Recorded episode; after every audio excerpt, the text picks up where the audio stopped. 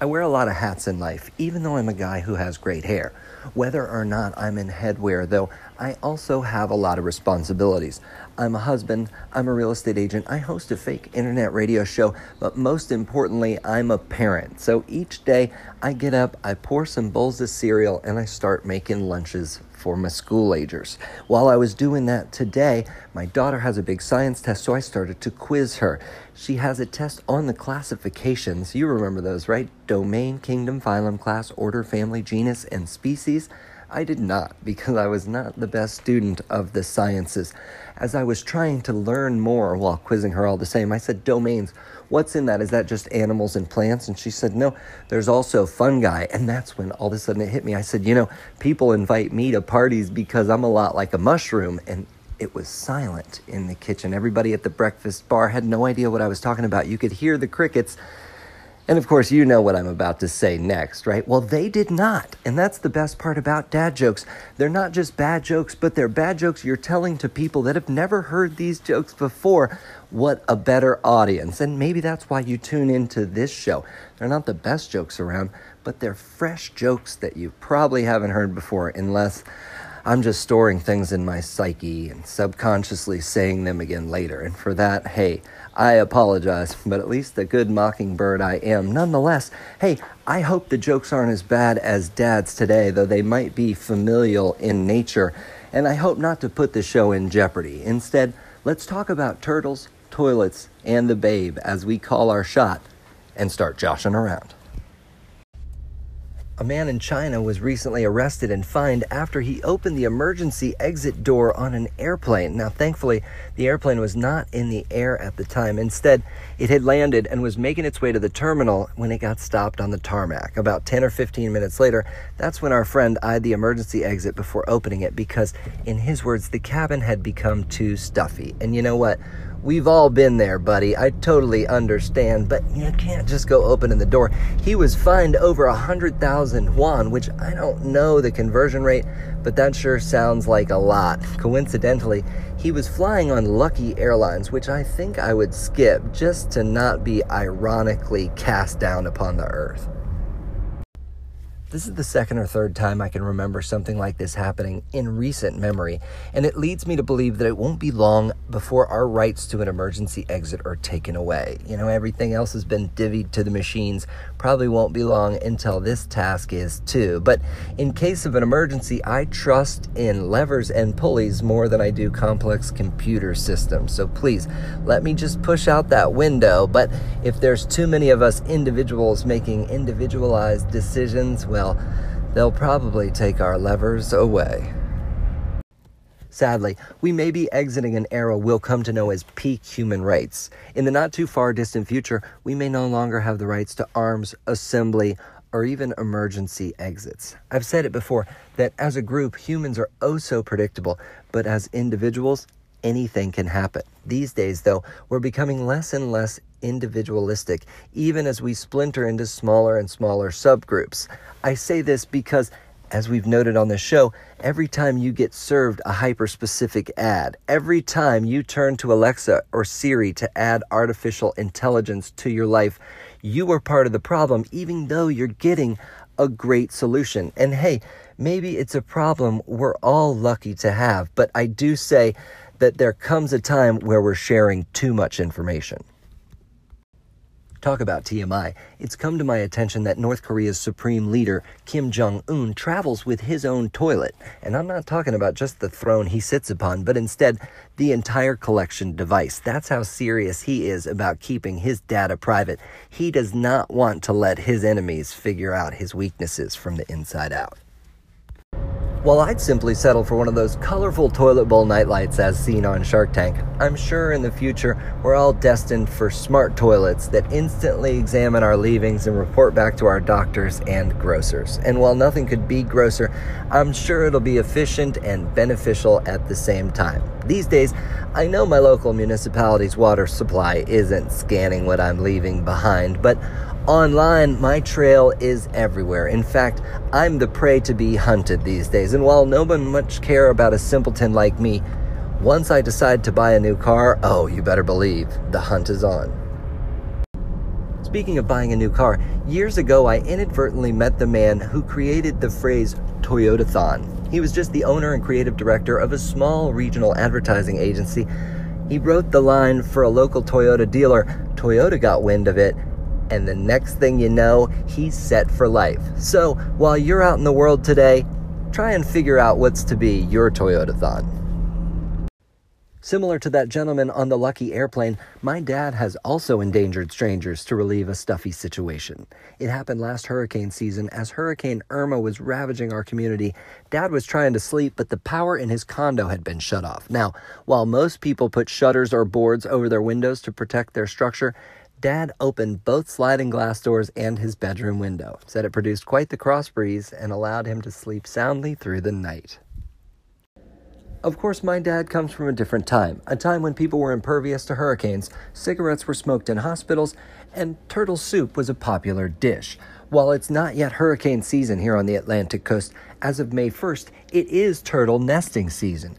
The turtles that nest near us you can't dine on anymore. In fact, they've been endangered since 1970, and I'm talking about loggerhead turtles, or caouanne, as they're known in French. To prove how popular they were in European cuisine, caouanne is also the name of a popular Creole soup. Loggerhead turtle shells are a commodity in China where it's said they're crushed up into medicine used for longevity. I hear the medicine works pretty well. The only problem is it just doesn't last long enough.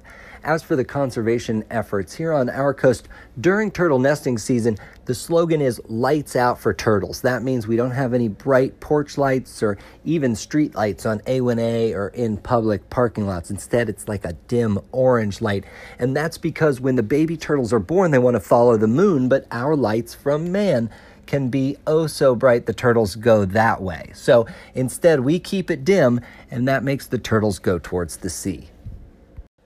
As we do our best to get our baby turtles moving east and not west, it seems that further east out in the Atlantic, the people of Iceland are having similar trouble with puffin. You know, the puffin, that small bird with a colorful beak? Well, they flock to Iceland to have their babies in burrows on the mountainside by the sea. And once the chicks are ready, they're supposed to come out from the burrow and fly towards the moon and be free over the sea. But what's happening, once again, the baby puffin are getting distracted by the lights of town. So the parents of Iceland have tasked their children with rescuing these baby birds. They bring their children out into the dark of night in the early morning hours, and parents and child hunt for baby puffin until they find them, put them in a shoebox, and then bring them to a scientist to be marked, tagged, and recorded. Once that's done, they take their little puffin to the shoreside where the little child is supposed to release this baby bird into the air where it flies away. So free, and they're ever etched in time together. But I'm telling you, I watched this on TV, so you know it was highly edited, and only one of the five birds I saw thrown up made it freely into the air. The rest of them made most of a solid thud onto the ground before they wandered dazed towards the shoreline. But this is a tradition passed down from generations, so at least they're doing their part to help there in Iceland. But I'm wondering if we did the same thing to help the baby sea turtles when we found them, wouldn't that be great? Let's go set them free. And now let's skip them like stones across the sea. Hey, be free, buddy. Be free. A network engineer from Little Rock, Arkansas, with a one day total of $23,600 Who is Josh Hill? A member of Josh team is killing it on Jeopardy. He'll be on again tonight. Be sure to tune in. I asked a question to the universe, and it was answered in the form of an answer by one of our loyal listeners. Peter McHugh, who is Jennifer Garner? You know, she was in Daredevil many moons ago. She was in 13 going on 30. She was in uh, I believe, What Women Want, and possibly the sequel to Daredevil. I don't know. I haven't seen the sequel because the uh, first one was so. It was just. It was bad. But anyway, you know, I often wonder the same thing. She's a great actress, she's got a lot of talent, and why, why oh, why is she wasting it on Capital One commercials? Never been able to figure that out. I always thought like Samuel L. Jackson brought more life to it anyway. So if you're looking for clarity on, you know, Jennifer Garner, I'm not sure I can give it to you because she's a mystery to me as well. I don't know if this helps. makes you feel better or worse, but um, I just don't know. I feel the same way. I couldn't agree with you more. I know who Samuel L. Jackson is. So when he asks what's in my wallet, I've got my billfold in hand and I'm checking immediately. I stumbled across the headline of an opinion piece in passing that said, Why Generation Z is the loneliest. And without even reading this, my mind started to wander. Now, if I was a better artist, we wouldn't need a thousand words on this because I see it like an old Thomas Nast political cartoon, maybe something railing against Standard Oil, where we have our young millennial sitting in the middle of the frame. In one hand, he's got a video game controller, and the other hand, she has some sort of social texting device. There's a screen in the front, and they're seated on a toilet. Modestly dressed, though. Think about pajamas with that little butt flap in the back, so we don't have to see all that. But it is important because I want to paint a picture a la The Matrix. Remember this old movie? You probably caught it on AMC at this point in time. But there's a scene where they reveal that everything is fake. Instead, humans are just living in little individualized bubbles. And, you know, is that so bad? Because we'll have our character, as I said, sit on the toilet with a tube in their mouth being fed via eh, Uber Eats or Instacart, whatever you're into.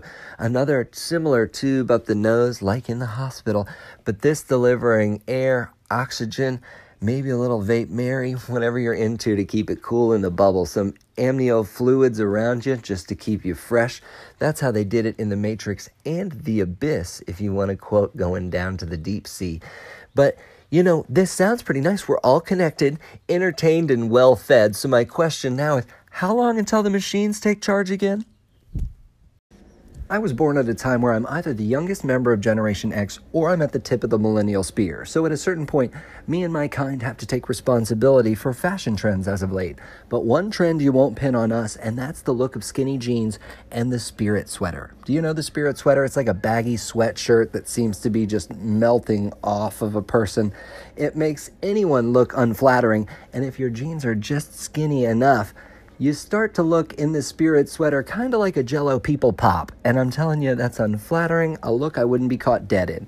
As for people that are dead, there's nobody you could bring back to today throughout history that would look more ridiculous than Babe Ruth. Now, maybe that's a slight on the 1920s themselves, but there's no one who lived the roaring 20s better than the Babe. If you've seen pictures of him, whether it's in black and white or colorized, boy, did he know how to spend his money. And that was by slaughtering chinchilla so he could wear a good looking coat. Here's to you, the babe, a man who would make pimps and rappers look on in wonder. And with that, this episode's just inside the foul pole, but over the wall indeed. As an aside, I talk a lot, but if someone were to offer me $130,000 to not talk about something I didn't do, don't think I won't take it. As for you, be sure to keep the lights out. Toss your puffins and be sure to flush your secrets until we make another call to the bullpen and start joshing around.